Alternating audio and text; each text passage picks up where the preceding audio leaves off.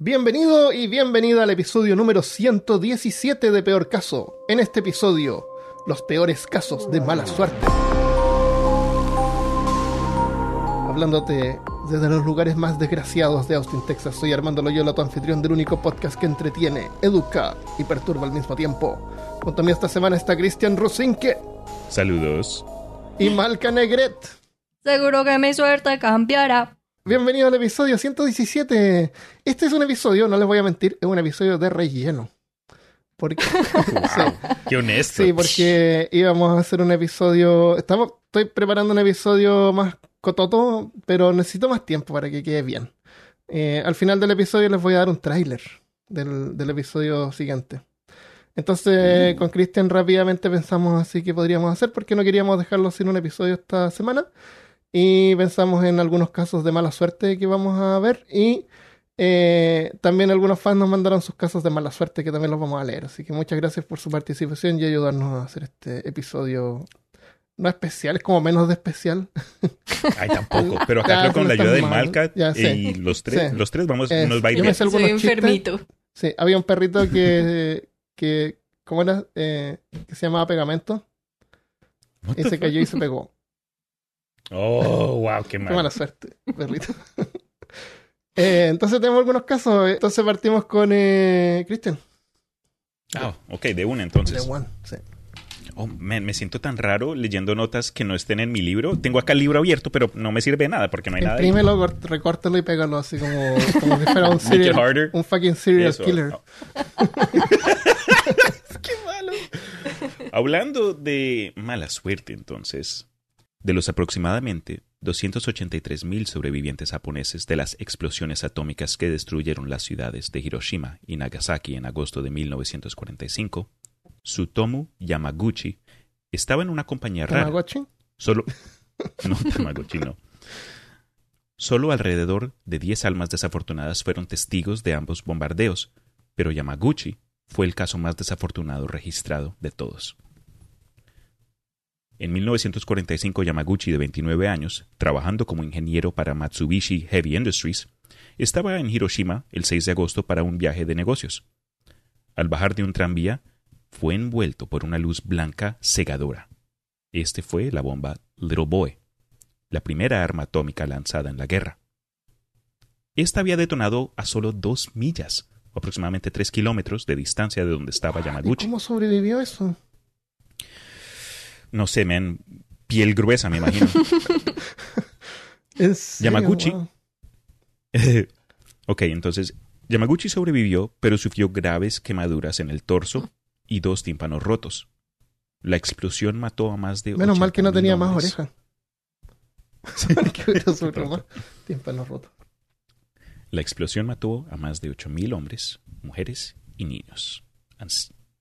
Entonces, ansioso por llegar a casa después de, de sobrevivir tal calamidad, Yamaguchi desafió la zona de radiación máxima del centro de Hiroshima para tomar un tren al día siguiente a Nagasaki. El nueve de agosto, mientras estaba en su oficina contándole a su jefe sobre los horrores, acerca de los horrores que había presenciado en Hiroshima, las fuerzas estadounidenses lanzaron la bomba atómica Fat Man en Nagasaki. Mientras la sala se llenaba con la misma luz blanca cegadora, Yamaguchi dice que pensó que la nube de hongo lo había seguido desde Hiroshima. Oh. Mm. Yamaguchi guardó silencio sobre su estado de doble bombardeo hasta los años ochenta, cuando escribió una memoria llamada Dos veces bombardeado, dos veces sobrevivió. Wow. Y se convirtió en un defensor de la desnuclearización. De Era mi destino, dice él, era mi destino experimentar esto dos veces y todavía estoy vivo para transmitir lo que sucedió. Esto fue lo que dijo Yamaguchi en una entrevista wow. cuando tenía noventa y tres años y en las etapas finales de cáncer, que ustedes pueden de pronto imaginarse de dónde sí. vino. Pero este fue un caso súper interesante. Eh, en fin, me no sabía de este individuo y, man, me... Me da tristeza un poco. Sí. Eh, creo, no, no, me, no me acuerdo seguro, pero lo que sí estoy seguro es que cuando tiraron la bomba de Hiroshima, que fue la primera, o Hiroshima, eh, la iban a tirar en una ciudad diferente, pero no estoy seguro si era Nagasaki u otra ciudad. Y resulta que sure. estaba nublado. y el avión no lograba ver el objetivo. Ah, y como wow. estaba nublado, a último momento cambiaron de ciudad a Hiroshima. Ah, qué mala suerte para los yeah. de Hiroshima, sí. Es porque estaba nublado. O oh, buena suerte para la ciudad original. Pero no me acuerdo si la original era Nagasaki eh, y la bombardearon después la bombardearon igual. De ambas maneras, también, yeah. claro. Entonces, no sé. A lo mejor Hiroshima no hubiera sido bombardeado si es que la, no hubiera estado nublado esa, ese día. Pero sí, igual, de otra forma, otra gente hubiera muerto. Hay una hay un anime de Studio Ghibli que me gusta mucho, que es súper triste, que se Uf, llama... no lo digas. No lo digas. The House of the Fireflies. House. Grave of the Fireflies. De, Uf. ¿De qué? The Grave of the ah, Fireflies. Como la tumba un... de la... Ajá. Es una de las películas más depres... Luisiana. De las Luisiana. La tumba de las Luisiana. Es súper emotiva, está súper bien hecha. Ajá. Y... sí. Cuéntala tú, si quieres. Pues no, no, no es mucho de contar. Exacto. Sí. Lo que sí les voy a decir es que es una película que solo me he podido ver una vez y no planeo vérmela más veces en mi vida porque... se le acabaron dio... las lágrimas. Exacto. Y los ojos los tengo todavía resecados. Por favor, alguien man, mándeme agua. Unas gotitas para los ojos.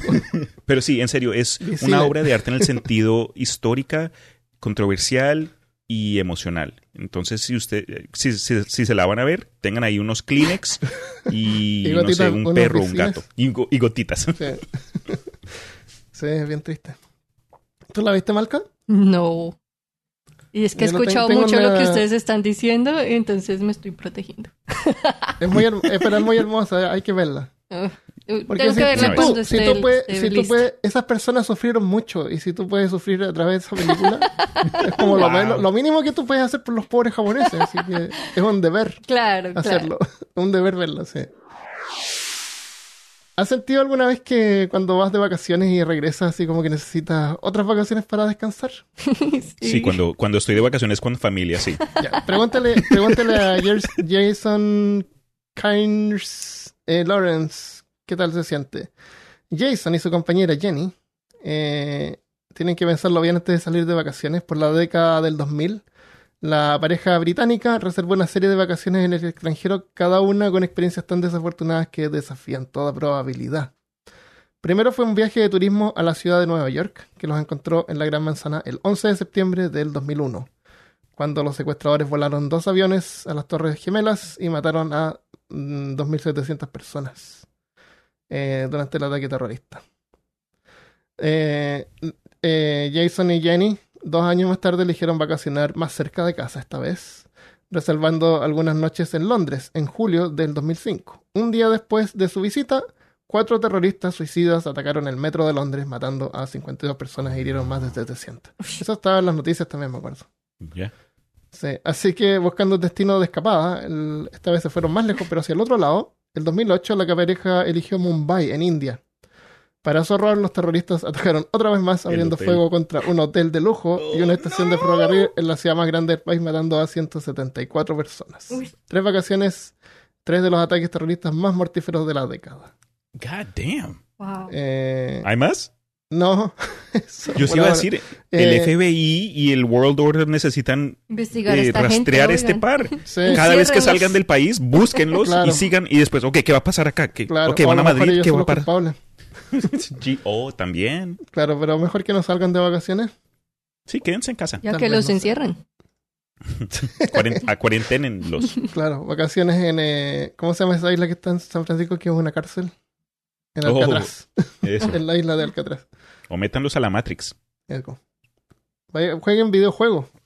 Por favor. Pero bueno, con su permiso, a continuación les cuento una historia por H P Lovecraft. ¿What? ¿Cómo saltamos ahí?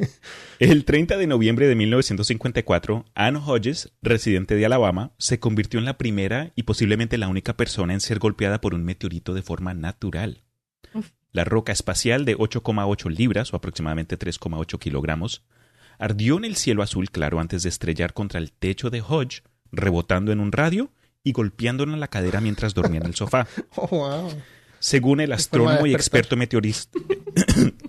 Según el astrónomo y experto en meteoritos Michael Reynolds, la probabilidad de que un meteorito golpee un, un área poblada y, muchos, y mucho menos una persona directamente son asombrosamente remotas.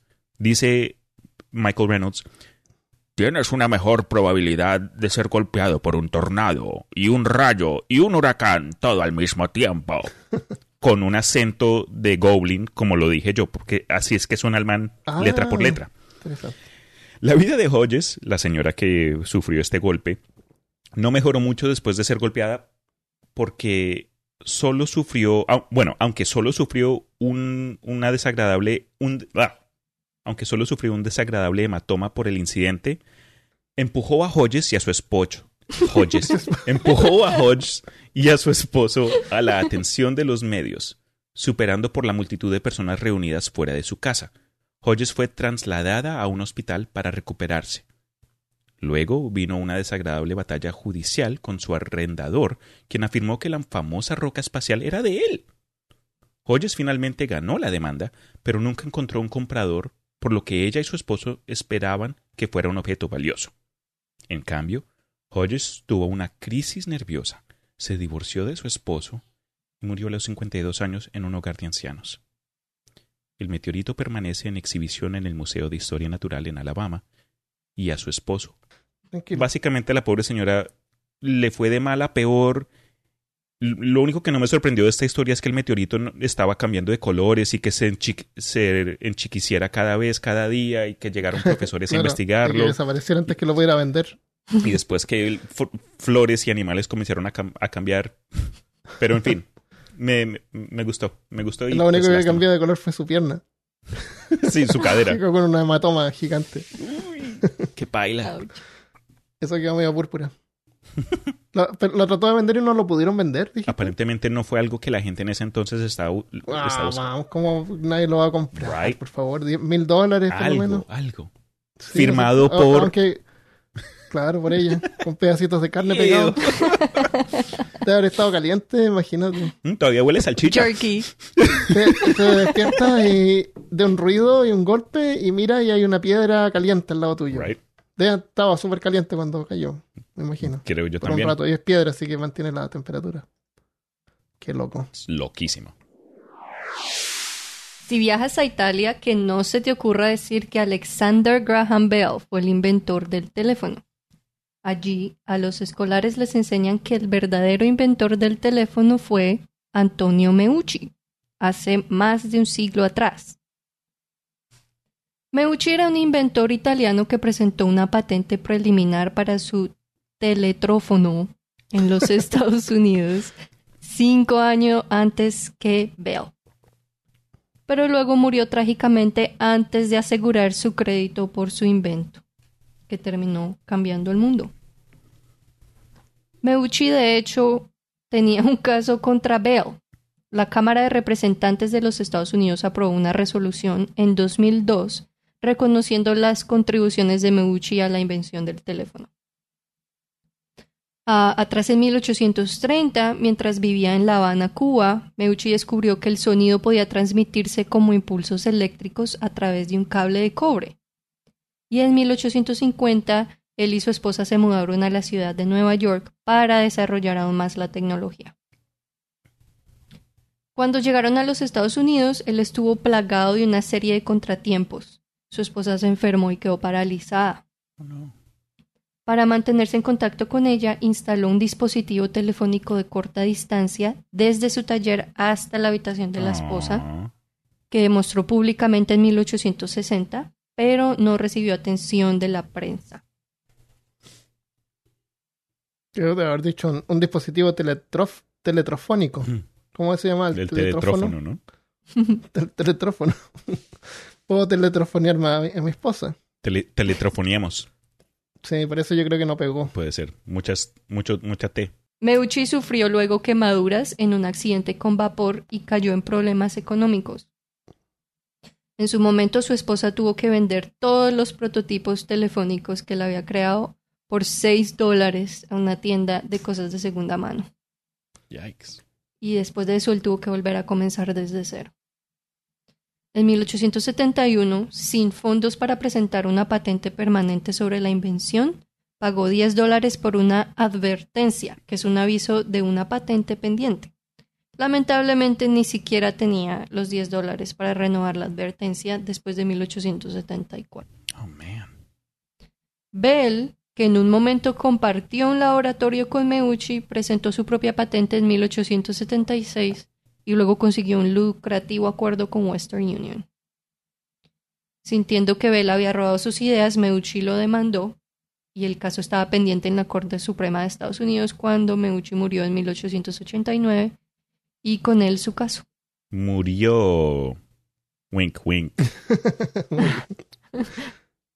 Y ya, de ahí resultó que se dijeron que Bell era el considerado el inventor del teléfono. Wow. Eso no lo sabía. Y, y esas cosas que vendieron así en la tienda de cosas usadas se deben haber perdido. Pero ¿te imaginas cuánto costaría uno, uno de esos? esos? ¿Un prototipos, prototipos originales? Telefónicos, yeah. Sí. ¿Cuántos son diez dólares en ese entonces hoy día? Eh, esto no estoy seguro si estará ya listo traducido en, en dinero actual. I don't know. Porque, porque esto fue mil ochocientos. Yo creo que esto está traducido en dinero actual. Entonces, oh. el equivalente a diez dólares de yo hoy creo día. Que ese es el equivalente. En ese entonces. No, yo creo que eso fue lo que, lo que hubiera ganado hoy en día, seis dólares. Hmm. Creo, sí. Qué lástima. Eso siempre me da tristeza. La gente como que se, que, que se esfuerza tanto, da su alma, sangre y sudor a un proyecto o una idea y nunca alcanzan a, pues, a, a ver la apreciación del público para, para su proyecto. Esto ha pasado sí. con muchos autores, actores en, y pues inventores. Pues da lástima, ¿no? Hay que reconocer las, las buenas ideas. Tenemos una información que nos acaba de llegar desde Google. Dice que el costo de una patente pendiente cuesta mil quinientos dólares. Sí, son caros. Eso es lo que cuesta hoy en día. Así que esos valores son los valores antiguos. Gotcha. No, no cuestan diez dólares hoy en día. Cuestan mil quinientos dólares hoy en día. Uh-huh. Y, y si quieres, y si contratas a un, a un eh, abogado, cuesta como diez mil dólares. Wow. Que, claro, a lo mejor eso es la patente. Eso puede ser la patente, yo creo. Bueno, no sé. Sí, hartas veces pasa que se pierden los, los inventores. Y generalmente la gente que inventa cosas muere pobre, no, no. Yeah. Porque la gente que inventa y hace cosas a veces no lo hace por, eh, por ganar dinero. Porque son inventores, no son eh, finan- financistas, ¿cómo se dice la gente? Eh, que, que invierte, inversionistas. Eso. Que lo único que les interesa es ganar dinero. Como, como ese tipo que vendía, que compraba compañías de, med- de medicina, ¿te acuerdas? Que lo, lo pusieron en la cárcel ahora. Scully. Ah, el tipo más odiado de internet. Ya, ya, ya. El, el Pharmabro. Sí, el Pharmabro. Ese, ese lo le interesa. Bueno, le interesaba también el tema, pero era para... Viste que, el, para cortar rápidamente, el Pharmabro aparentemente pidió una apelación a la cárcel donde está pidiendo que le dieran la oportunidad para trabajar en una cura contra el sí, COVID. Y todo el mundo dijo, eh, no, ayudar. Bro. Shut the fuck up. ¿Qué, cállate, ¿de qué estás hablando? Sí. Manda cartas y cosas así que está yeah. sufriendo en la cárcel y toda la gente que eh, disfruta su sufrimiento. Sí. Pobre tipo. ¿Qué, ¿Qué fue lo que había hecho? ¿Le subió el precio a la insulina o le subió el precio a una medicina crucial no, para pero, cierto? Sí, eso, eso pasa siempre, pero la cuestión es que la gente que necesita medicina generalmente no paga eso. Ya. Yeah. Eh, Michelle tiene que ponerse una cosa que se llama Nipogen. Que vale así cuando, cuando lo llega y llega el papel de cuánto pagó la, el seguro, sale así como tres mil dólares. Jesus. Pero esos son los precios. Yo nunca imagino que realmente pagaron eso a la, a la, a la, a la, al, al farma. Gacho. Es como lo que te llega en el invoice, es lo que costaría, me imagino. Tienes que tener acuerdo. Sí, tienes y varias seguro, veces, ¿no? Sí, exacto. Sí. Y ha pasado también que ha estado sin seguro o un seguro que no le cubre eso y varias veces esta empresa, la misma empresa que produce el Nipogen, Eh, eso lo ha mandado gratis. Oh. Cuando no tiene seguro. Y, t- y eso no es una cosa así como de caridad, es una cosa que hacen todas las empresas. Okay. Si tú no tienes cómo pagar, te mandan las cosas esas gratis, generalmente. Uy, se me acabó el porro. Debe haber de todo. Si alguien me manda. Sí, si alguien me manda. Espero que lo legalicen. Tienen que mandar gratis, claro. Pero todas estas medicinas sí, tienen planes. Tienen planes. Si te cobran así cien dólares o algo así. O una cosa que puedes pagar.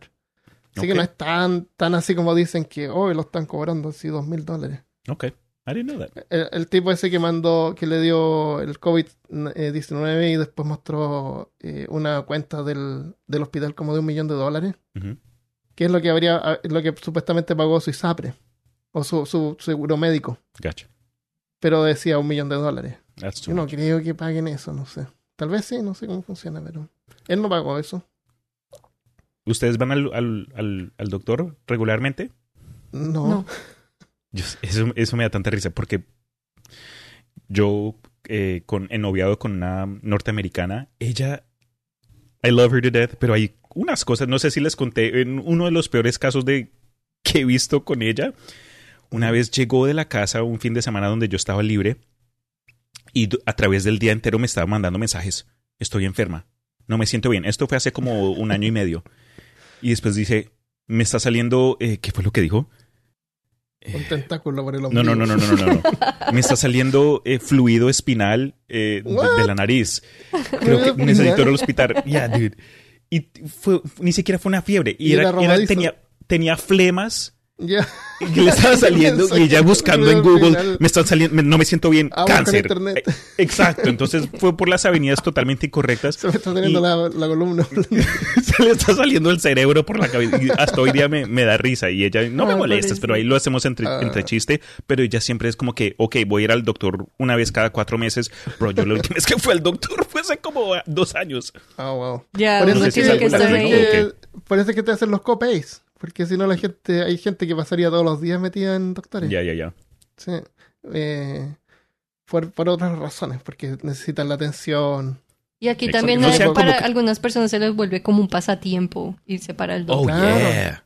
Y están bien y no les encuentran nada. Hay, no, hay no gente hipocondríacos. Eso, porque pueden ser hipocondríacos, pero también hay gente que necesita como sentirse servido, sentirse que le están dando atención, oh. ¿me entiendes? Oh. Y por eso van a los médicos. Okay. Sí. Gente para que gente no tuvo que, los papás. Le, que nadie los toca y necesita que los toquen, así que bueno. Jesus Christ. Sí, ni, tú eh. ir a un, ni tú ir al ginecólogo, ah, pero señor, usted es hombre. Eso.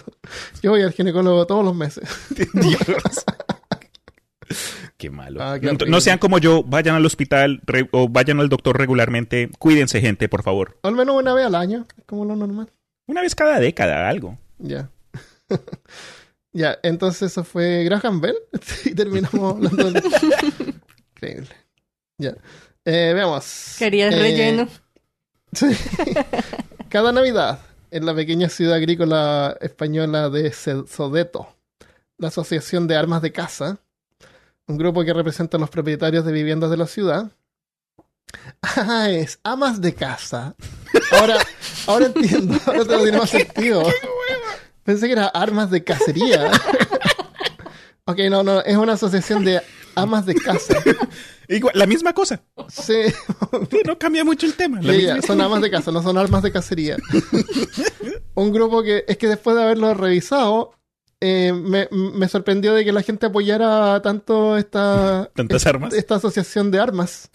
Cuando en general a la gente no le gustan las armas. Pero so lo hacían por caridad, así que igual bien supuse. Es España, es otro lugar. Era España, sí. Eh, esta es una de las loterías más antiguas del mundo. Fue celebrada por primera vez en mil ochocientos doce. Entonces es una asociación de amas de casa y es una que representa a los propietarios. Van de puerta en puerta vendiendo boletos de loterías para recaudar fondos para eventos comunitarios. En, uh, se llama en España la lotería de Navidad, se llama El Gordo, porque ofrece el pago más grande del año. O sea, es una lotería una vez al año, imagínate cuánto oh, dinero I se junta. Sí. Nice. En el dos mil once, el premio mayor era hasta novecientos cincuenta millones, supongo de ese tiempo, un poco más de hoy en día. El mayor de la historia en ese momento. Aún así, algunos residentes de Sodeto se mostraron reacios a pagar el boleto de veintiséis dólares, está traducido a dólares, ya que en España en ese momento se encontraba en una horrible recesión económica y además estaban pasando por una sequía. Eh, pero como el dinero era para una buena causa, finalmente cada una de las setenta familias de la ciudad contribuyó comprando al menos un boleto. Ganaban más si compraban más boletos. Todos excepto un hombre, el cineasta Curtis Mitsotakis, de haber sido griego, que vivía fuera del pueblo en un antiguo granero que había renovado. Ocurrió que ese año las damas de la asociación de amas de casa, que eran las que estaban vendiendo los boletos, no llegaron tan lejos como para visitar su granero. O sea, justo no fueron a ese lugar porque... Gotcha. Eh. Así que Mitsotakis no tuvo la oportunidad de comprar un boleto. El cineasta no pensó que sería la gran cosa después de todo, qué chance hay de ganar una lotería. Pero la forma en que esta lotería funcionaba era por aldea o villa. El premio se repartía entre todos los que habían comprado boletos en la villa ganadora. Oh, okay. O sea, cada uno de, la, de los pueblos o secciones ganaba la lotería. Y, y, y todo el dinero se, se repartía entre todos los que habían oh, comprado. Chévere. Toda la gente de la villa. Yeah. Y adivina qué villa ganó ese año. Eh, la de las armas de casa. Las armas de cacería. Sodeto ganó el premio gordo. Y oh, cada una no. de las familias de la aldea, dependiendo de cuántos boletos habían comprado, obtuvieron desde ciento treinta mil dólares como mínimo a varios millones para los que habían sido wow. más generosos. Uy. Los agricultores llegaron al pueblo en sus tractores y el alcalde salió a la calle con un megáfono para felicitar a, los, a la multitud jubilosa. Hay videos así, la gente así como con champaña en las calles celebrando. Oh. Imagínate, esa es la celebración más grande de la vida. Y está el griego ahí en un rincón ahí claro, todo. ¿Será que ahora sí llegaron hasta sí, la granja no de él, malditos? Claro, avisarle. Mitsotakis, apodado rápidamente el hombre más desafortunado del mundo, lo tomó con calma. Eh, se había mudado a Sodeto hacía ocho años antes para estar con su novia. El romance no había durado, pero Mitsotakis se enamoró de la ciudad y decidió quedarse. Estaba uh-huh. feliz por los aldeanos, las humildes familias de agricultores que luchaban con grandes deudas, y aún feliz de encontrar el tema perfecto para un nuevo documental. Esto pasó en el dos mil once. Hasta el día de hoy busqué y todavía no hay documental, así que se iba a preguntar que cómo se llama. Mientras todos sí, ríen. Mientras todos ríen. Parece que todavía no ha, no ha hecho su documental. Sería interesante ver así como so. es, entrevistar a cada una de las familias, cómo les cambia la vida, y después de ver así cómo se arruinaron, porque, porque tú sabes que cada eh, existe grandes eh, chances de arruinar tu vida cuando ganas la lotería. Yeah, hay sí. muchos casos de ese tipo. De la gente gana y después... Sí, así que sí, muchas también. de estas familias seguramente ya no están tan millonarias como en mil novecientos, ya. Eso. Una de las historias que me gusta mucho son los casos donde gente te... Eh, how, how do you say, quit your job? Eh, Renuncian. Renuncian su trabajo después de ganar la lotería, pero lo hacen de forma uh-huh. tan extravagante. Llegan uh-huh, sí. como que con una banda de música o un, un pastel enorme donde sale un, un stripper y dice, ay, cuento, yo no sé. Son Eso. chéveres esos casos. Yo, yo arrendaría un globo o un, o un avión que escriba en el cielo. ¡Ay, quit! I quit. Renuncio. Carefetos, me voy. Ok. Yo iría con una banda de mariachis a que cante una canción bien grosera. Eso. Eso. Y tú con tu guitarra. Bueno, entonces, siguiendo con el tema, mis queridos Malcation y Armandation, a continuación la historia de Pete Best, quien es un inglés al quien se le conoce como el hombre más desafortunado de la música. ¿Por qué? Porque fue abandonado como baterista de los Beatles en mil novecientos sesenta y dos, pocas semanas antes de que Love Me Do lanzara a la banda al estrellato. Best conoció a los Beatles a finales de la década a finales de la década A finales de la década de mil novecientos cincuenta, cuando todavía se llamaban The Quarrymen, y tocaron en el concierto de la noche de apertura en un café de Liverpool, propiedad de la madre de Best. En ese momento, la banda consistía en un electo rotativo de músicos, incluidos varios bateristas. No fue sino hasta mil novecientos sesenta que el grupo central de John Lennon, Paul McCartney y George Harris, y George Harrison se habían unido a los Beatles y necesitaban un baterista consistente para una serie de conciertos en Hamburgo, Alemania. Le pidieron a Bess, que había tocado la batería para su propia banda de Liverpool, The Blackjacks, que los acompañara. El tiempo de los Beatles en Hamburgo fue transformado. El tiempo de los Beatles en Hamburgo fue transformador para los jóvenes rockeros. Encontraron su sonido característico, infundido de blues, y amasaron multitudes de fanáticos vertiginosos. vertiginosos. Bess sintió que se acercaba a los otros chicos mientras vivía en apartamentos destar... destartalados. Bess sintió que se acercaba a los otros chicos mientras vivían en un apartamento destartalado en Barrios Rojos de Hamburgo, Alemania. Pero Bess estaba en un rudo despertar cuando la banda regresó a Inglaterra en mil novecientos sesenta y dos, justo antes de que los Beatles programaran grabar algunos sencillos para el sello discográfico E M I o E M I. El gerente de la banda, Brian Epstein, llamó a Best a su oficina y le dio las malas noticias. Dijo, Pete, no sé cómo decirte esto, los chicos te quieren, fuera. Esas fueron las palabras y ya está arreglado. Recordó Best en una entrevista con Financial Review. Se han planteado varias razones por, uh, para el saqueo, pero lo más probable es que los demás se hayan unido mejor con el reemplazo que fue Ringo Starr. Bess lo tomó con fuerza, incluso intentó suicidarse en la década de los sesenta. Oh, wow. Lo tomó, no lo tomó fuerte, entonces. Eso, eso estaba diciendo. ¿Qué traducción? Bess no lo tomó con buen ánimo. Incluso intentó suicidarse en la década de mil novecientos sesenta, antes de enfrentarse a su corta vida como Beatle. En el sesenta y ocho, mientras los Beatles todavía estaban en lo alto, trabajaba en una fábrica para pan, para mantener ¿Para a su familia. Pan. ¿Fábrica de qué? ¿De pan? De pan. De bread. Bread. Ok, está bien. Luego se convirtió en un funcionario y finalmente comenzó su propia banda uh, y eventualmente recibió un cheque de regalías de Beatles Anthology lanzado en, noventa, en mil novecientos noventa y cinco, que incluyó demostraciones tempranas con Bess detrás de la batería. Ah. Aunque lamentablemente nunca volvió a hablar con John, George o Paul después de todo esto. Oh, uf. The best. Yeah. Peter ba- Bad. Pete Best. Eh, yo hasta hace poco tiempo, parece que lo había comentado ya, pero hasta hace pocos años yo tenía entendido que el nombre de Beatles se refería a estos insectos que se llaman... Eh, escarabajos. Escarabajos. Los escarabajos. Pero no. Porque si tú lees el nombre no dice Beatles con doble E. Dice Beatles. Significa los beats. Se refiere a los beats de el la rit- música. Ah. El ritmo. Los Beatles. No sabía. Es un juego de palabras. Sí, una palabra. En este caso. Un pun. Es un pun. Claro, es beat, Beatles. No es okay. Beatles. Como... No es Beatles, pero es Beatles. Es beats. Ah, claro. Se refiere a beats. A los beats. Okay. Que, que es el golpe de la batería. Así como...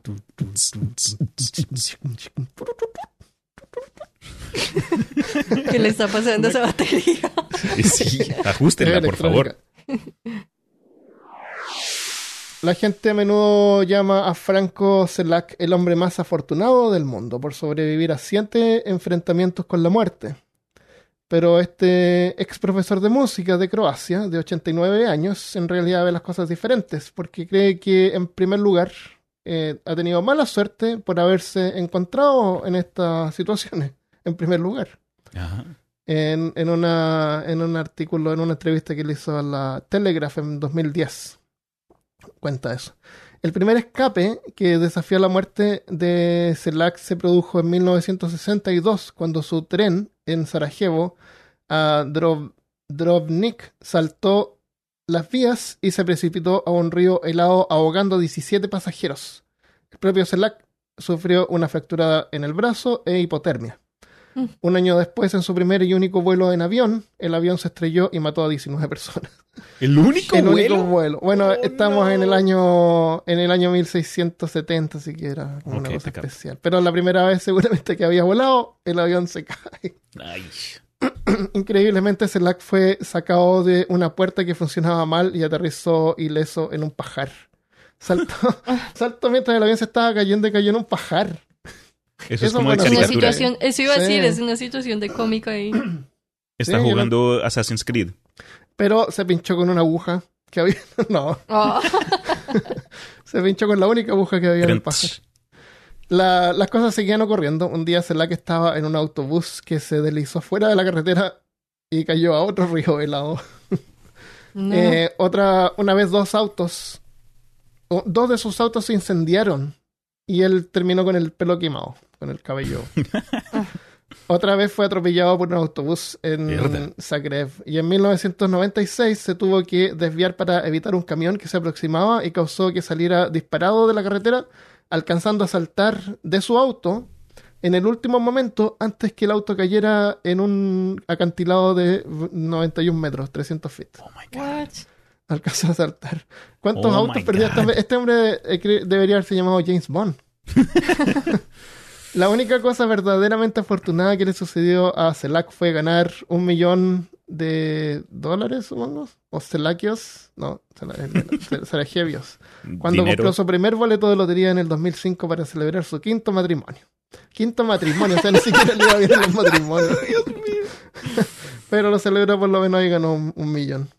Ah, y con ese millón celebró con su sexta esposa. Yo creo que se lo va a haber gastado en automóviles. Puede ser. En necesita, un seguro médico. Tengo una persona que necesita un automóvil de, re, de reserva en la casa. Dios. Si cuando te rompe algo, vas a la alacena y sacas una cosa nueva. La abres. That's so funny. Sí. Pobre tipo. Pobre Pero no se la. El hombre más afortunado, pero también desafortunado del mundo. Wow. Vale. Entonces aquí, cambiando de ritmo, les presento una historia algo más moderna en el sentido del, de que ocurrió hace menos de veinte años. En el dos mil doce, Melanie Martínez, su esposo y su madre ya en tercera edad quedaron atrapados en el ático de su casa cuando el huracán Isaac inundó el área donde vivían de Nueva Orleans, en Luisiana.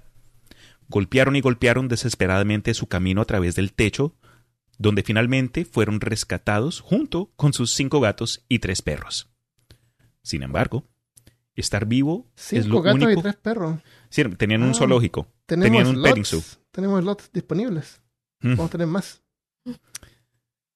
Sin embargo, estar vivo es lo único afortunado de Martínez, que tiene la desafortunada distinción de perder no una, no dos, no tres, sino cinco casas separadas por cinco huracanes distintos. Mm. Es cierto que Martínez eligió reconstruir su casa cinco veces en la misma llanura de inundación de Luisiana, pero ¿cuáles son las probabilidades de que los huracanes Betsy del sesenta y cinco, Juan del ochenta y cinco, George del mil novecientos noventa y ocho, Katrina del dos mil cinco y Isaac del dos mil doce, cuál es la prob- probabilidad de que estos cinco huracanes les cayeran encima del propio wow. techo? Qué mal. De, de Pero, haber, seguro, sea, seguro deben haber estado en felices. El área de huracanes. Sí. Ay, ay, cada loco con su cuento. Yo me voy a cambiar a Alabama pronto. ¿Cierto? Y es hora de, área de, de, de tornados. Mm. Sería chévere que grabes un episodio de mitad de un tornado. Hay que tener seguro. Sí, eso, en, en vivo. Desde, desde vivo y en directo. ¡Michelle! ¡Bienvenido! ¡Y bienvenida! ¡De los lugares más! Pero bueno, bueno. Qué horrible. Peor aún, la última casa de Martínez fue seleccionada para un cambio de imagen de veinte mil dólares por el reality show de la, del canal A and E, Hideous Houses, Casas uh-huh. Horribles o Feas, wow. que le instaló una nueva cocina con nuevos electrodomésticos, una nueva sala de costura solo para, que Martín, solo para Martínez, para ella. Solo Melanie. Para ella. La transformación de la casa se emitió unas semanas antes de que llegara el huracán Isaac. Y pues... obviamente, de, de todo ese trabajo, todo ese dinero in, wow. impuesto, toda esa ayuda, no, queda, no quedó nada. Después de que todo esto haya ocurrido, cuando se le preguntó a Martínez por qué seguía viviendo en el mismo puto lugar, Martínez salió con la línea perfecta que todos podemos reconocer y sentirnos... Ah, es que yo nací aquí, es mi hogar, es mi hogar oh. y es mi hogar. Yo vivo aquí. Aunque sí admitió después que estaba pensando... no, no se murió después del primero. Claro. Y, no, seguro, admitió, y seguros. Admitió luego que sí estaba pensando buscar en mudarse a una casa en un lugar con más colinas. Entonces, por lo menos le tomó cinco casas, pero aprendió sí, la lección. ¿No? Ah, sí, tienen razón. Ahora ya entiendo. Qué horrible perder tu casa. Bro, eh, that's too much. Cada vez que hay eh, huracanes y se ven las casas devastadas. Me acuerdo una que, que es una foto que alguien puso. Que durante un huracán, el, el techo... La, la foto es así. Se ve la esquina de, la, de una habitación. Okay. Y la cortina está eh, entre el cielo de la casa, así como pillada. Porque ah. resulta que durante la tormenta, el techo de la casa como que se levantó y la cortina voló y se quedó como entre medio de oh, la, wow. del techo. Y el techo cayó y la atrapó, atrapó la cortina. ¡Qué raro! Súper raro, sí. Pero se vuela el techo completo y todo se vuela con ello y, mm. y la gente, algunas personas tienen eh, así como un subterráneo a veces. Ya, yeah, ya, yeah, ya. Yeah. Pero igual, aunque tenga subterráneo, ninguna gracia perder todo lo que está arriba. Yeah. Una de las historias más tristes que yo escuché, que lamentablemente no es que sea muy chistoso, fue, no sé si fue durante el huracán Isaac, eh, hubo una familia que fue afectada después de una inundación severa acá en, en Norteamérica. Y estaban alojándose en, creo que en un centro de, de ayuda. Mm. Y el hijo mayor y la hija menor, y creo que un vecino, dijeron, ah, eh, vamos a... el gato se quedó en la casa, vamos a rescatar al gato. Y pasaron, eh, tuvieron que caminar o nadar básicamente a su antigua casa. Y el hermano mayor estaba al frente del grupo. y estaba cruzando lo que ellos conocían, una parte de, de la vecindad donde, había, donde habían crecido, y estaba cruzando una calle, obviamente ya bajo el agua, cuando se dio la vuelta rápidamente y les gritó a los niños, no vengan, no pasen. Y se murió. Y después, se, después de que hicieron una autopsia e investig- investigaron el caso, eh, había un cable eléctrico justo donde estaba él. Wow. Y lo último que alcanzó a hacer fue salvarle la vida a su hermana menor y a su vecina. Wow, qué horrible. Sí, man, eso me dio, me dio duro. Cualquier, cualquier caso donde hayan... Cuando hayan como que hermanos o hermanas menores de edad de ese tipo, sí. Yo como ser hermano del medio, que tengo pues una hermana mayor y un hermano menor, siempre me, no sé, me pongo en esa situación y me duele el corazón.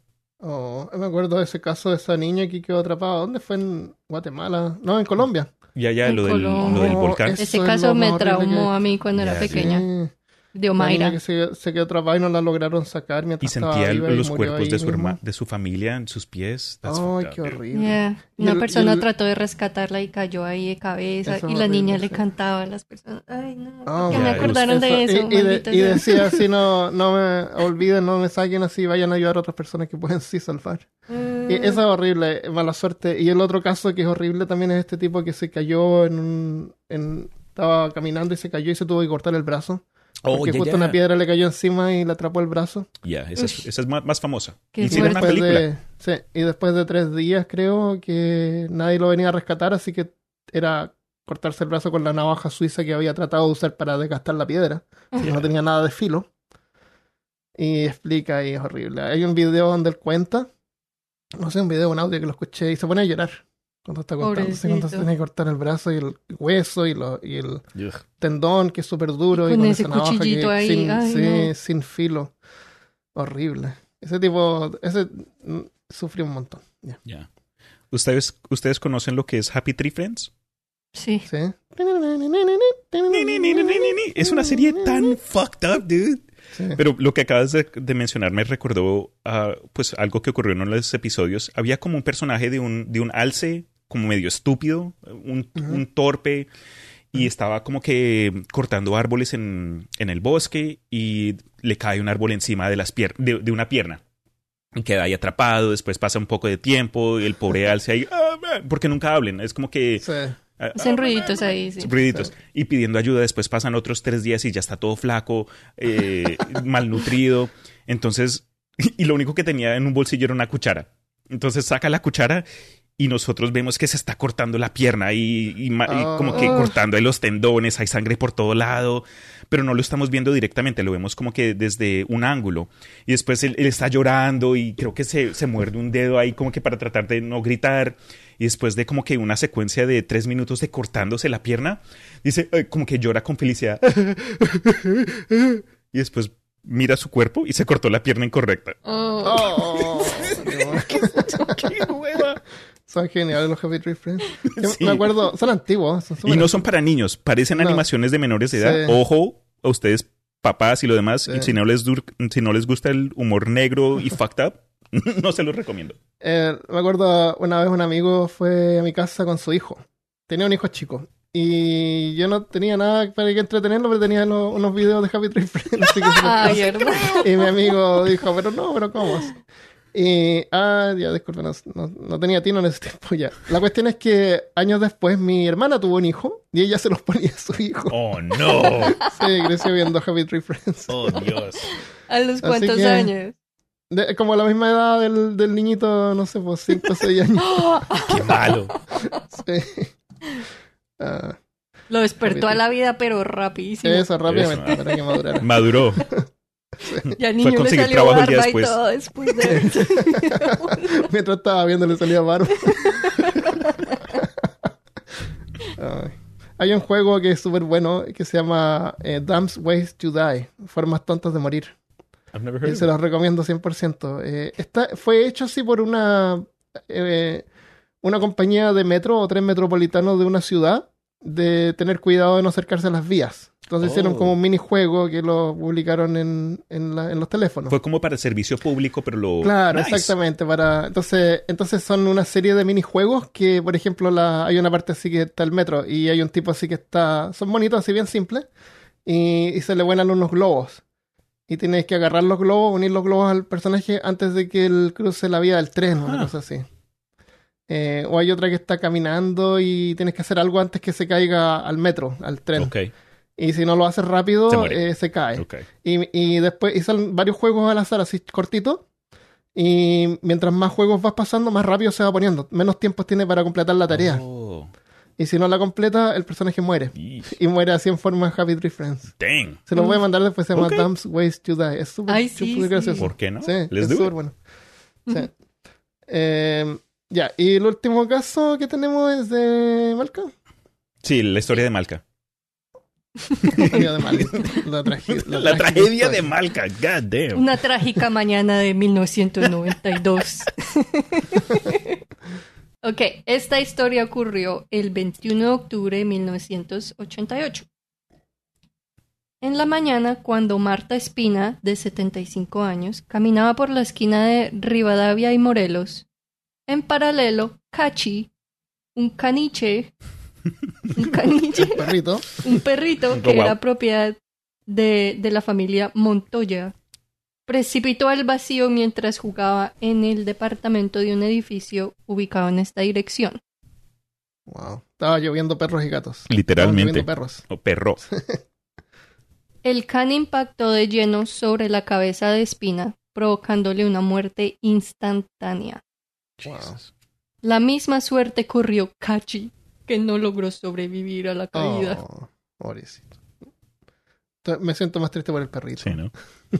No. Los dos.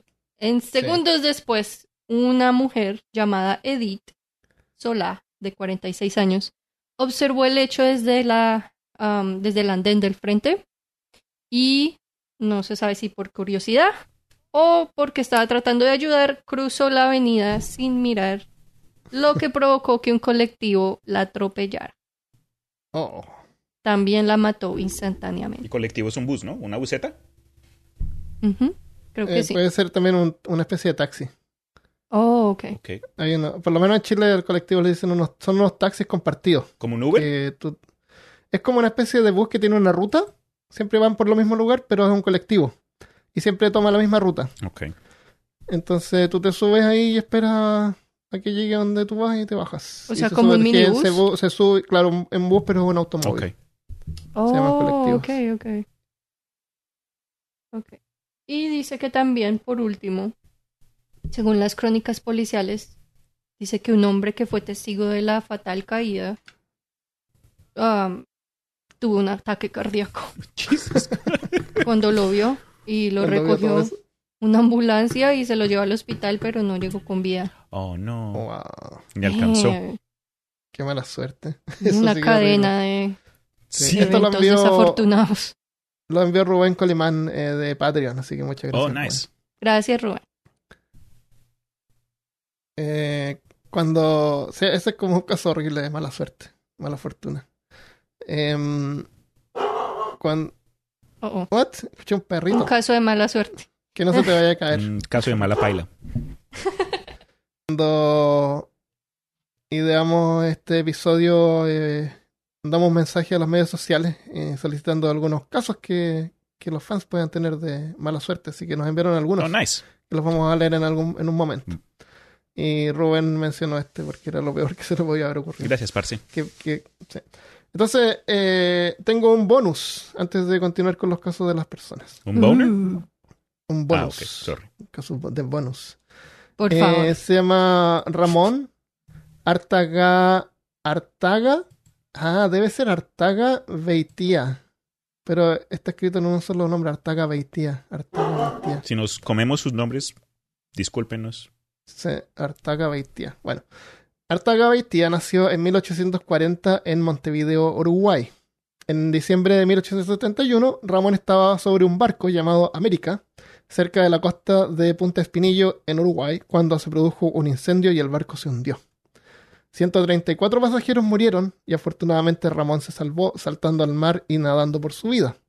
Pero antes alcanzó a ver el horror cuando varios pasajeros murieron quemados. Toda la situación le produjo un terrible trauma. Tuvieron que pasar cuarenta y un años hasta que finalmente pudo superar sus miedos y pesadillas y decidió navegar de nuevo. En una carta que envió a su primo cuenta: «Querido primo, por fin podré viajar y sobre todo podré dormir tranquilo. El hundimiento de la América fue terrible.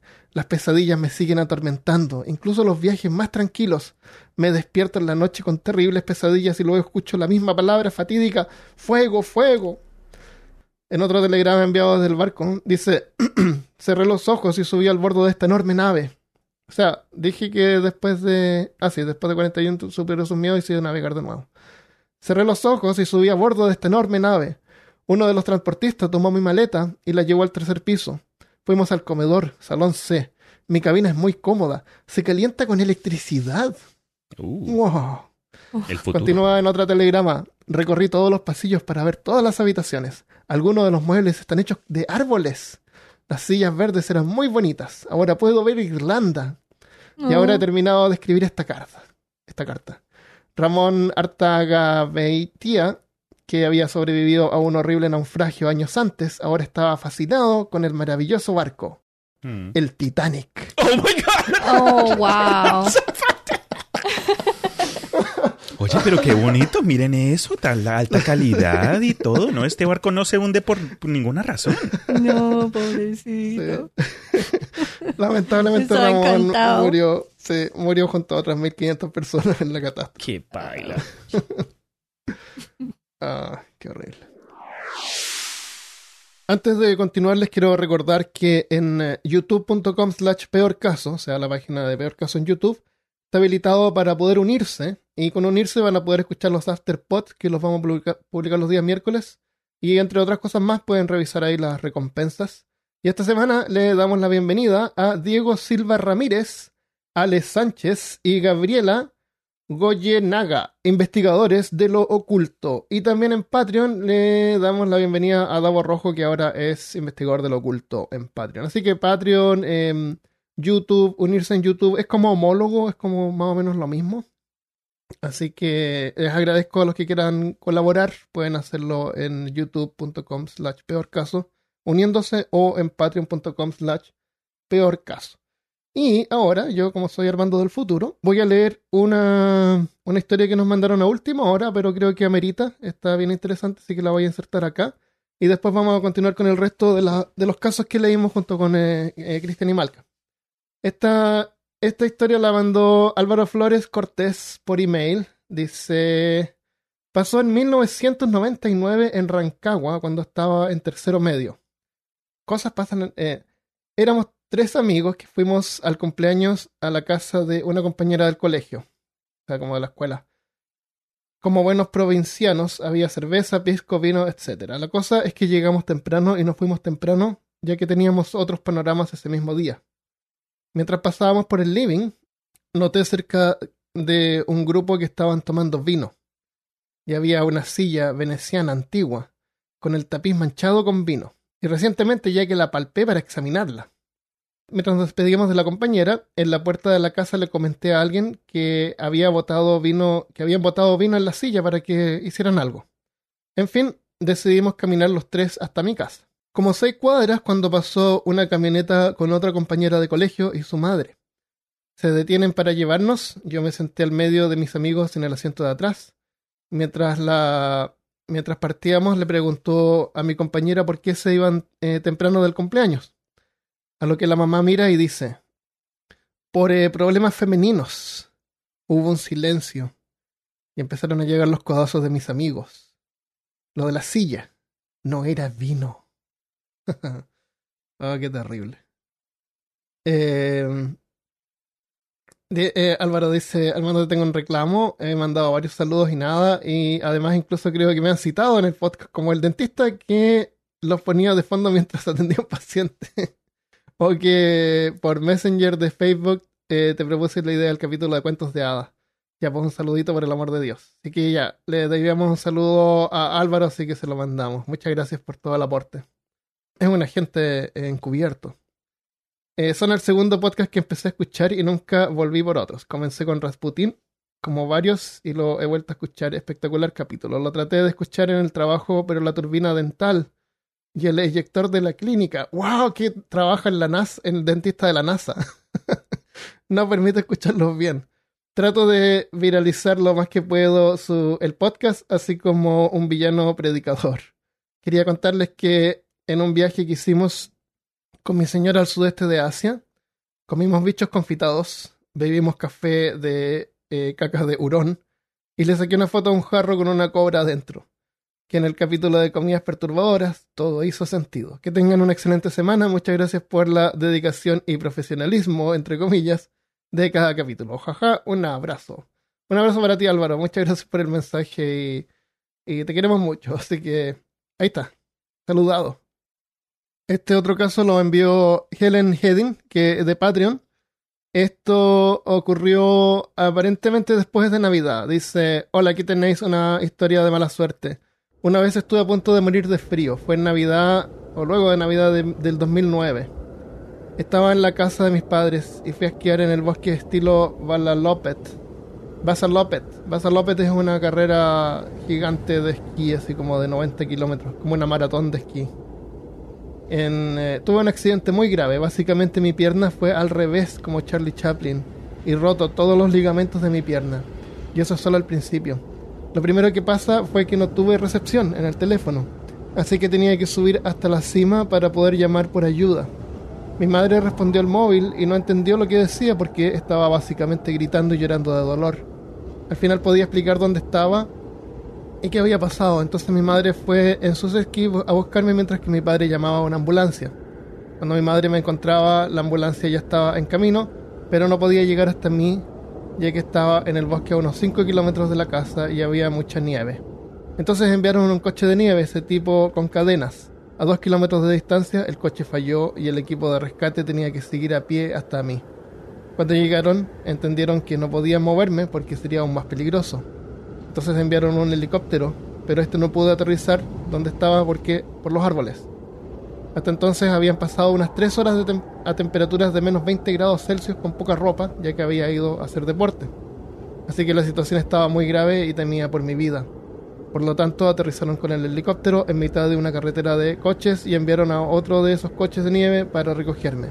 Esta vez lograron, lo lograron y me llevaron en el, al helicóptero y luego me llevó al hospital después de cuatro horas gritando en el bosque. Lo peor de todo es que mis padres, para regalo de Navidad, antes me habían dado unas botas nuevas de esquiar. Sin duda quería probarlas, aunque mi madre insistía que debo esperar, ya que había escarza, que es una capa de hielo encima de la nieve.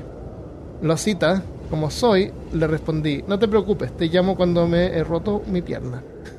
y, y efectivamente así lo hizo. Qué terrible. Eh, muchas gracias por todo el trabajo que haces con el podcast. Estoy escuchando todos los episodios por segunda vez, esperando la próxima. Y envía una, una foto porque guardó, aparecen las coordenadas de donde ocurrió el accidente, así que puede verlo y recordarlo y tal vez algún día visitarlo, me imagino. Pasó en Suecia. Así que horrible. Qué bueno que te salvaste y, y estás bien ahora. Y espero que sigas esquiando.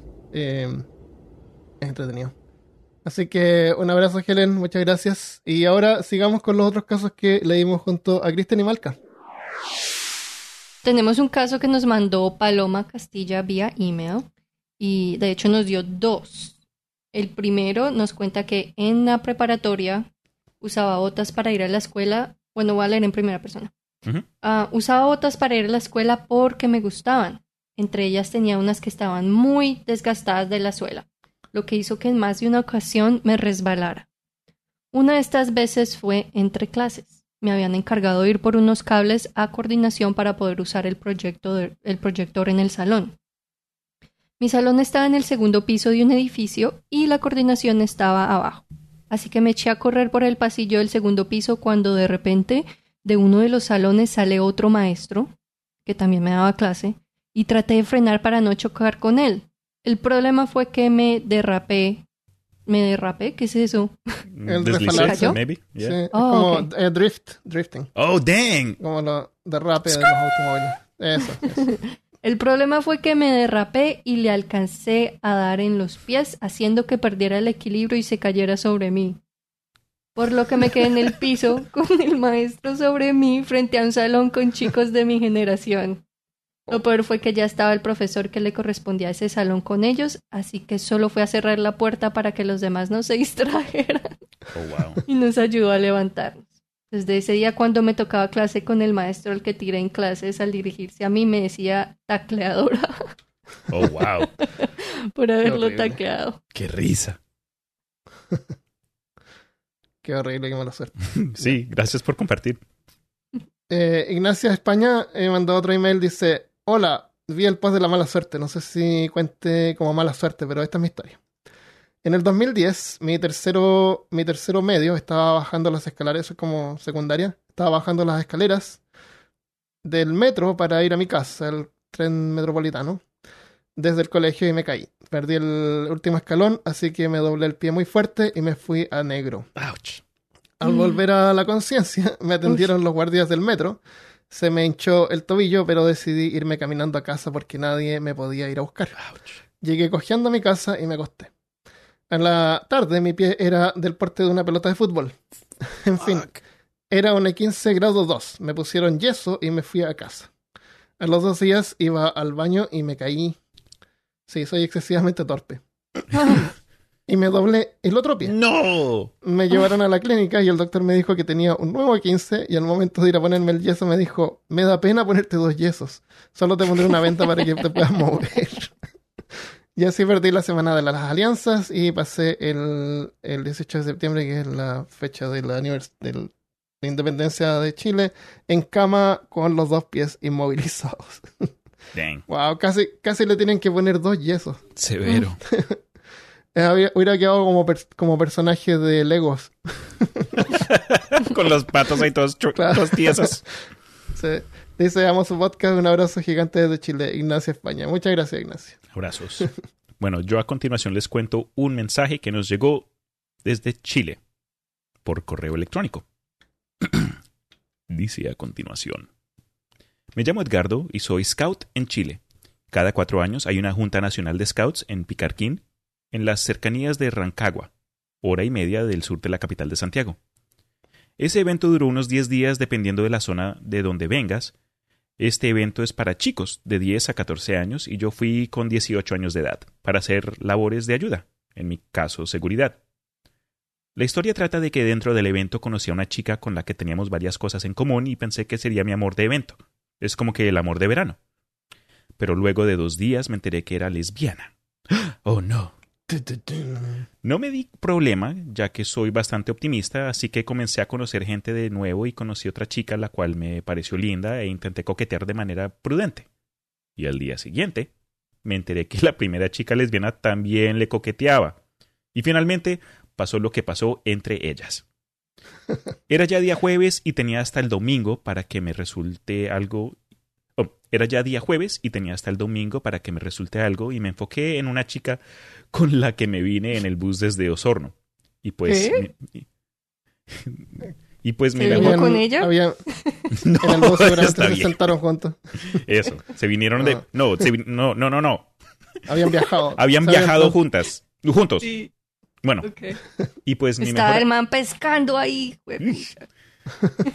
Y pues mi mejor amigo se la terminó comiendo. Finalmente, como una satisfacción personal, le enseñé a cuatro personas a armar el cubo Rubik.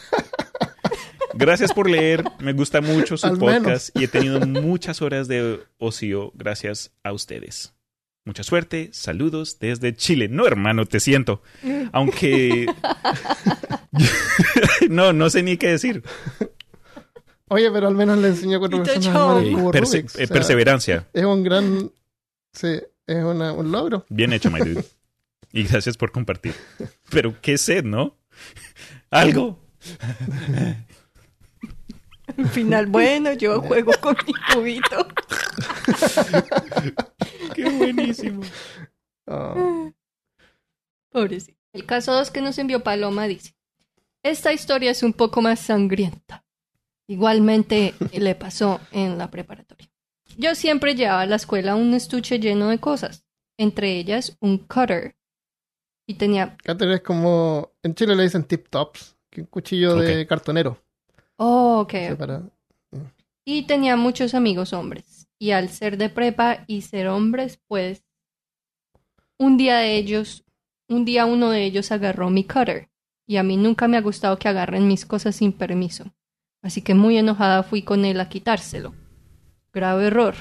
Extendí mi mano para quitarle el cutter, pero no me di cuenta que él, al estar jugando con él, tenía la hoja del cutter, del cutter extendida. Por lo que al tratar de quitar el cutter, para no dármelo, hizo que me cortara el dedo índice y salpicara de sangre el piso. Uy, salpicón. Al ir para la enfermería, fui dejando un caminito de gotas de sangre. Y me dijeron que tendría que ir a que me pusieran puntos. La enfermera de mi escuela regañó muy fuerte al chico que me cortó el dedo. Y tuve que esperar a que viniera mi mamá para que me pusieran los puntos. Por suerte, lo cubrió el seguro de mi escuela. Y el enfermero que me atendió y me puso los puntos terminó ligando conmigo. ¿Qué? Ligando es así como que salieron... Vea, pues. Y salí en una ocasión con él, pero no acepté más salidas, ya que en ese entonces yo tenía diecisiete y él veintinueve. Ah, oh, qué bien, bien además, latinoamericano. Le, le recordaba la cortada cada vez que lo veía. ¡Ah! En fin, les dejo foto de cómo se veía mi oh, dedo no. antes que me pusieran los puntos. ¿Te mandó foto? Hay una foto. Sí, hay una foto de un dedo abierto. Oh, ahí. My God. Con un pedacito de gato. Mm, carnecita. Qué horrible. Yo me acuerdo cuando chico, el papá de un amigo, ten, eh, trabajando, parece que se le había cortado dos dedos de la mano, dos o tres dedos de la mano, y se los habían puesto de vuelta. La cuestión es que esos dedos no los podía mover, entonces estaban siempre así como, yeah. como tiesos. Sí. Y era súper raro así cuando te saludaba y te daba la mano, porque esos dedos así como oh, que man. no se movían. Mm. Y le daba cosa darle la mano. Dame la otra mano mejor. Sí, así que ahí eh, Paloma tuvo suerte de que no le tuvieron sí, que coser el dedo de vuelta completo. Uf, ouch. Una vez me casi un cóndor casi me sacó un dedo. ¿A ti? Había un cóndor en un hotel, en una jaula grande, y, y yo era chico y me puse a darle así unas ramitas oh. para atraer su atención. Y el cóndor vino a mí, que es un pájaro gigantesco. Uh-huh. Uh-huh. Y en vez de pescar la ramita que yo le estaba dando... Eh, era carnívoro, yo no sabía. Y me pegó el dedo. Y no lo soltaba. Y me acuerdo que con la otra mano le agarraba la cresta y se la movía y le movía la cabeza y soltaba el dedo. Armando versus Cóndor ahí. Sí. Alguien, por favor, y me quedó el dedo más o menos como en esa foto, pero me acuerdo que podía ver el hueso dentro. Uff. Ouch. Sí. Eh, así que eso fue mala suerte, supongo. Dang. Eh, que den más respeto. Sí, ¿no? Animales son animales después de todo. Davo Rojo, de Patreon, te mandó un email, dice: me acuerdo de una en particular, la verdad he tenido más de una experiencia de mala suerte, pero esta yo creo que es la más divertida. Era dos mil once y yo recién había llegado a Estados Unidos desde Chile hace un año, en el dos mil diez. Estaba cursando junior en la high school, que es como el tercero medio en Chile. Y cuando daba la hora del almuerzo teníamos que hacer una fila medianamente larga. No demoraba mucho, la verdad, y podíamos entrar a un salón en busca de nuestra comida e irnos a un patio de comida que estaba en una terraza ahí mismo afuera. Entre, entre la fila de alumnos y el salón de la comida había un espacio grande como para estacionar tres automóviles, uno al lado del otro. Y había una cadena a, a cada lado, como a la altura de un pie sobre la rodilla, para que los alumnos no nos saltáramos la línea y entráramos colados a buscar la comida. Y aparte había un señor que trabajaba ahí en la escuela, que no recuerdo su rol, qué rol cumplía, pero aparte de vigilarnos, vigil- nos vigilaba para que no nos pasáramos. Yo tenía hambre y no quería hacer la fila. Y realmente me considero atlético. en, eh, o se consideraba atlético hasta ese momento. Eh, en ese tiempo patinaba en skates y no tenía esta barriga de chelero que tengo ahora. Así que para mí saltarme la cadena mientras el inspector no miraba era pan comido. Obviamente no salió como planeaba y se me enredó el pie en la cadena cuando traté de saltar y me caí al piso enfrente de todos los alumnos. Uf. Oh.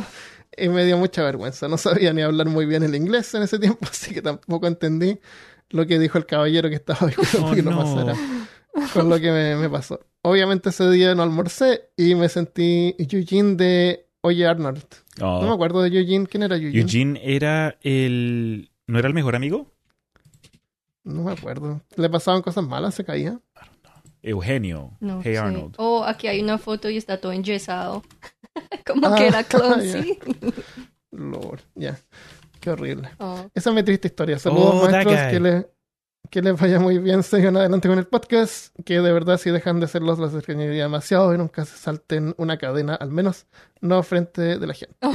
Y yo me acuerdo cuando estaba en el colegio y alguien se caía en el patio del colegio como a plena hora del descanso. Y todo el uh-huh. mundo empezaba a gritar. Uy, no. Uh-huh. ¿Por qué causará risa ver a alguien caerse? A mí no pues me da risa. Son muy jóvenes. Sí. No, no, me, no me da una reacción... Pues depende de la humorística. Caída. Si es una caída severa y se nota que alguien se hirió, eso sí ya es cosa seria. Uh-huh. Pero algo como que... Creo que la simplicidad y el hecho de que la comedia es parte tragedia, es, es difícil aguantarse como que un, un, una reacción de... Podría ser una, una reacción en el cerebro, así como que ocurre algo así como fuera de lo normal. Puede ser, ya. Yeah. Yo creo que, que es una manera de, de dejar ir y, la tensión. Ocurre como una explosión I cerebral. So uh-huh. ¿Qué dijo Malka? Como release the tension. Claro, claro. Como ¿Qué eso, sientes como cuando que, ves a alguien no sé que se hacer, cae wow. y te ríes? O como cuando eh. alguien se ríe en una, una situación que no, no debería reír, como hago yo. Mm. La gente... yo, yo también Perdóname, me río lady. Cuando estoy nervioso. oh. Cuando estoy súper nervioso me río. Sí, exacto, exacto. Yo una vez vi a una amiga mía caerse y yo no sé por qué me dio un ataque de risa horrible, pero entonces yo la estaba tratando de ayudar mientras que me reía y no podía parar. Oh my God. Yo me río, pero yo me, a mí me pasa cuando pasa algo malo. Si, por ejemplo, imagínate oh, yeah. que atropellan a mi perro afuera y yo le tengo que ir a decir a Michelle que le atropellaron al perro y me da, me puede dar un ataque de risa. Sí, es una manera de dejar ir la tensión ahí. Claro. Pero no es que me dé risa, que me... Que te parezca que chistoso, exacto. Claro, eso, claro. Eso es algo que yes, puede ser analizado de, de, en otro episodio acerca de lo que es el sentido del humor, porque sí. creo que es algo bien humano en el sentido de que no hay, no hay forma de cuantificar o de, de, de explicar lo que causa risa para alguien y no para otros. En sí es, es, es algo interesante, pero no creo que entre los tres podamos identificar qué es la causa, pero sí es chévere poder es que pueden eh, haber identificarlo al mismo tiempo. Exacto. Es chévere poder hablar al respecto.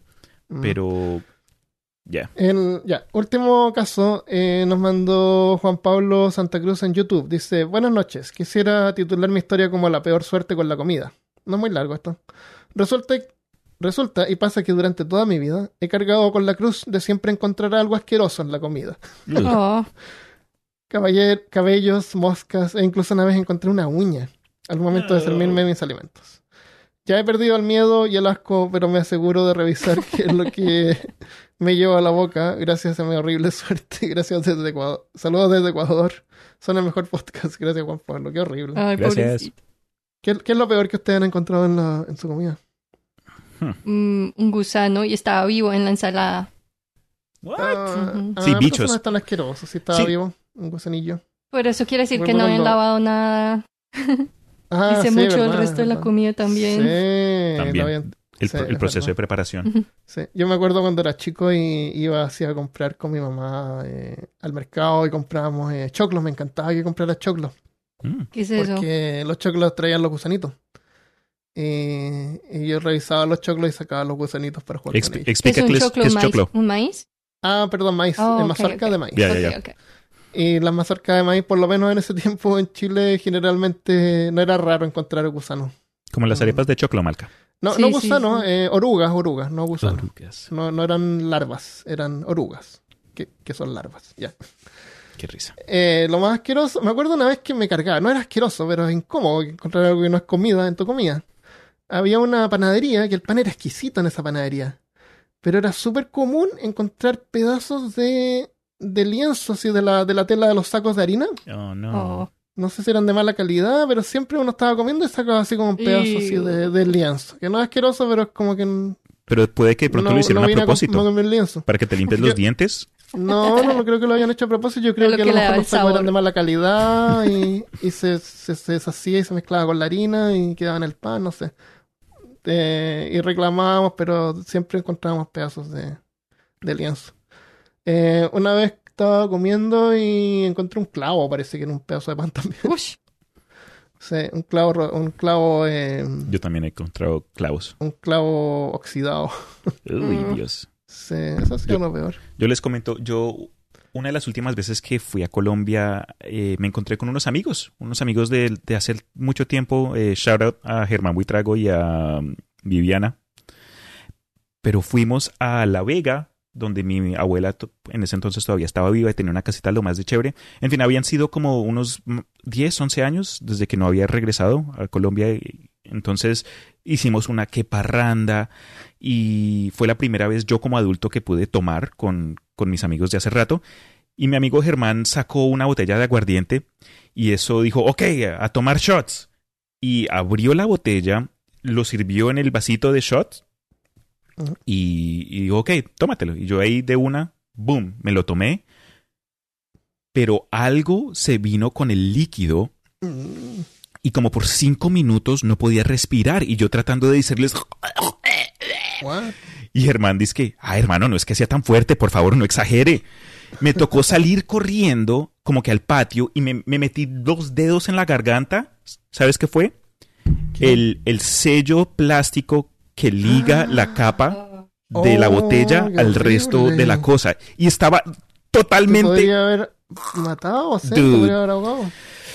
Para, para decirlo desde menos, eh, cada vez que abro una botella me aseguro de que eso esté totalmente ya en la basura antes de, de aprenderme. Sí. Pero no fue, tan, no fue tan mala suerte. Pero... Una vez estábamos con unos amigos y estábamos comiendo eme y eme. Y nos estábamos haciendo reír mientras comíamos. Eh, teníamos un juego que era decir una palabra. Tú sabes ese, ese fenómeno que pasa cuando tú dices una palabra y la repites y la repites como que la palabra pierde el sentido. Yes, yes. Eso hacíamos y decíamos cualquier palabra y nos reíamos. Si por ejemplo estaba comiendo y yo decía, no sé, billete. Y el otro se moría de la risa. Y así estábamos con esa tontera y me acuerdo que estaba comiendo eme y eme y me salió un eme y eme por la nariz. Uy, ojalá no fueran los de nueces por dentro. Claro, no era de chocolate, parece. Ok. Un pedazo de eme y eme me salió por la nariz, me acuerdo. Era, me acuerdo que era azul, ya. Yeah. Ah, uh, ok. Verde. No, era azul, es un detalle importante. Bueno. Sí. Para los que eh, se lo estaban preguntando, sí. podrán dormir esta que... noche. Eso. Ahora ya sabes. O sea, tú sabes que siempre a mí me gusta andar descalzo, ¿no es cierto? Uh-huh. Y no tengo sí. ningún problema en ir a cualquier parte descalzo. Bueno, resulta que una vez eh, se me perdió un gato en la parte de atrás de la casa. ¿Ya? Y uh-huh. atrás de la casa es como esta parte donde pasa el agua eh, y está llena de basura ahí, así que me puse sandalias para salir y fui a buscar al gato y pisé una trampa de ratón vieja, oxidada, ah, que traspasó las sandalias y me pinchó ah, y se me enterró en el pie uh. y tuve que ir al hospital y me dieron una inyección de tétano. Oh, ok, ok, that's what I say. Sí. Eh, así que los zapatos, las sandalias no, no siempre son un aporte. Ah, ¿eso crees? ¿Estás seguro? Bueno, se me enterró igual. No importaba. Y no eran así sandalias, no sé, igual era dura la suela, no. Se me atrapó. Malka, ¿tienes tú alguna historia de mala suerte que quieras compartir con nosotros? Ay, no. Te, te, te, la, te la dejé duro. Um, a ver, ¿qué, qué es lo primero que se me viene a la mente? Cuando estaba en el colegio... Um, yo empecé el, el bachillerato como en una escuela en la que estudian uh, música y uh-huh. es algo bien intensivo. Y el primer día de escuela um, mi madrastra me dijo que no, que no, que no tenía que ir, que normalmente en el colegio en los primeros días no hacían nada y pues así no tenían que estar allá. Y yo le hice caso y me quedé en la casa. Y al segundo día cuando fui al colegio resulta que el primer día en ese colegio asignan los instrumentos. El instrumento que vas a tocar ahora desde grado sexto hasta grado trece, porque ajá. normalmente uno se gradúa en once, pero ahí siguen otros dos años, por lo que tienen que ver tantas materias.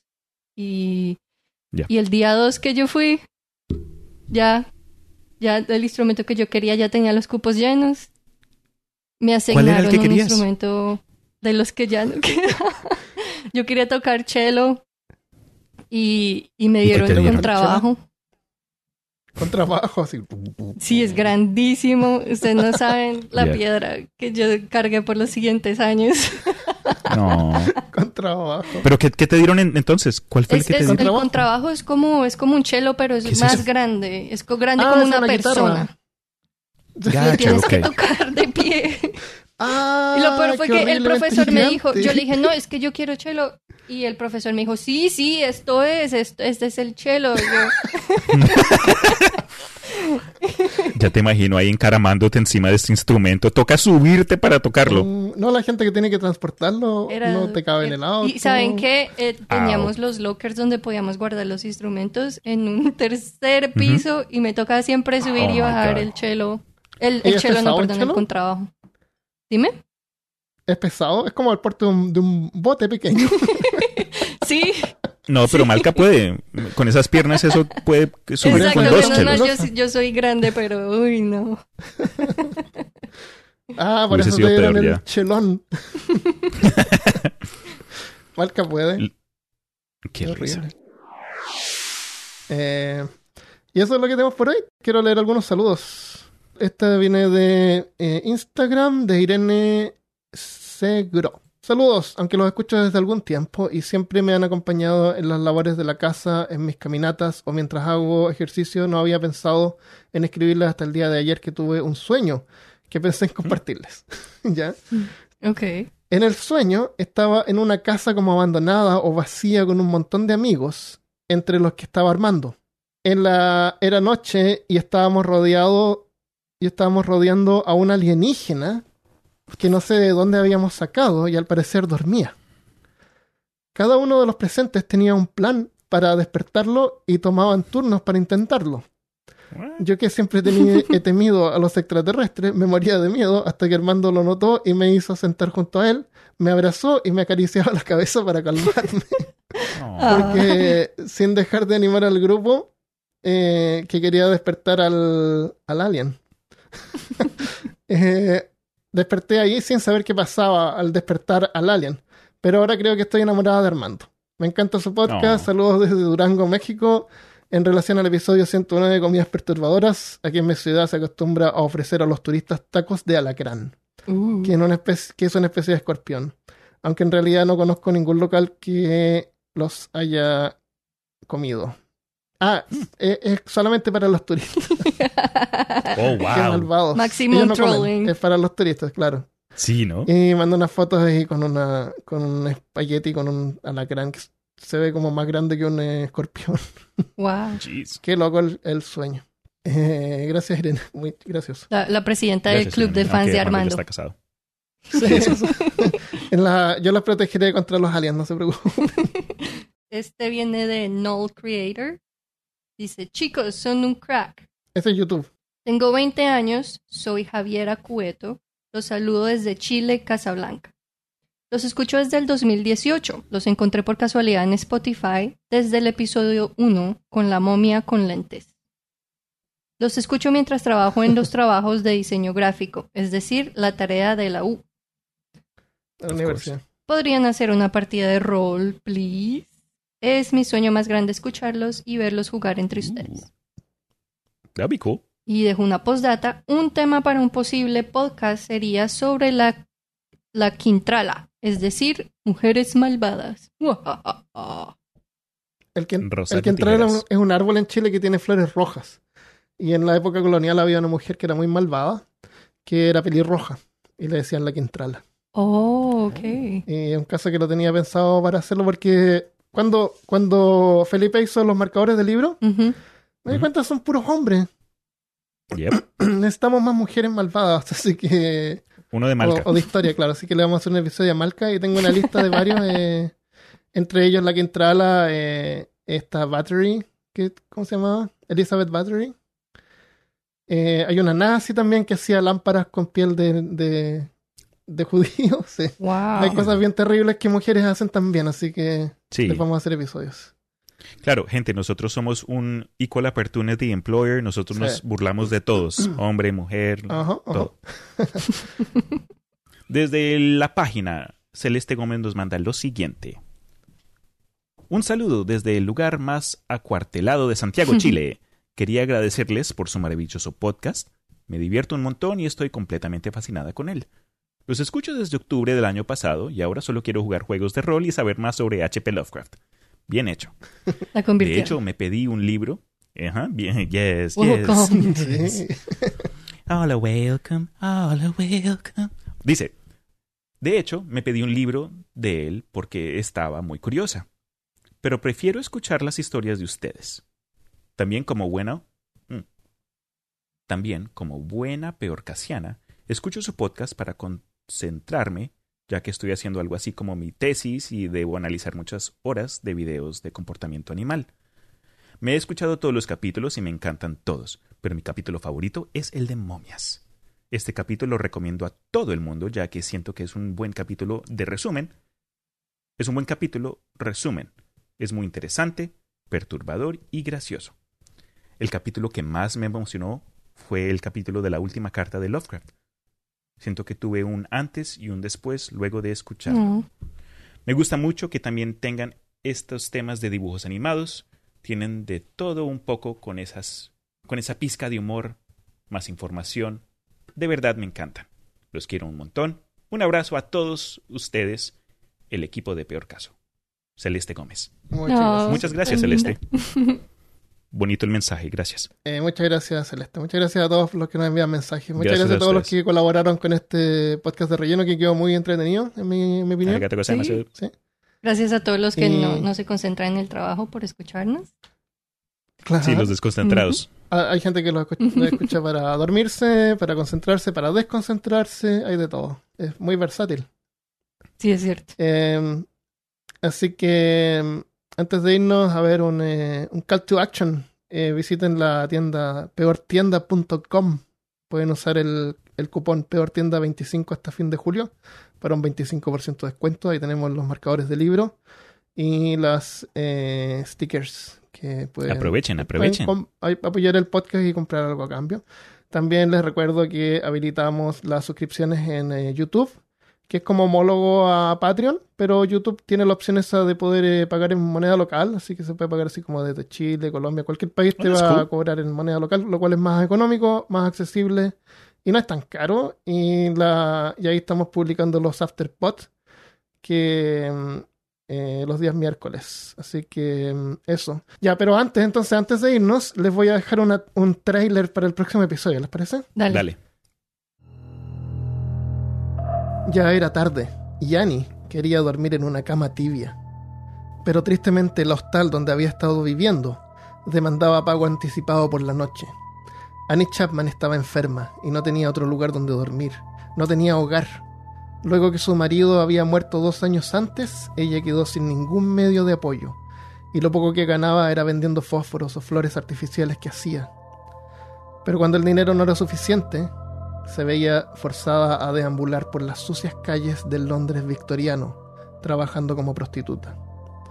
Sin un lugar donde reposar la noche del ocho de septiembre de mil ochocientos ochenta y ocho, Annie salió a la calle con la esperanza de ganar lo suficiente para poder pagar el hostal, al menos por una noche, pero nunca regresó.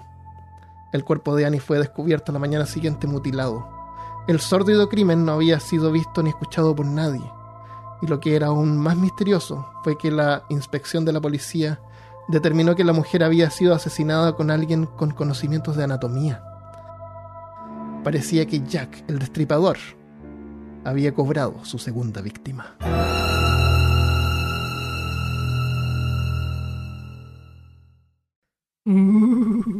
Jack, el destripador. El tan, próximo, tan, tan. La próxima semana, aquí en Peor Caso. Peor Caso. Así que muchas gracias a todos, un abrazo, gracias chicos, Malka, Cristian. Nos vemos gracias la próxima vez. Cuídense, chao. Gente. Hasta Adiós. La próxima. Bye.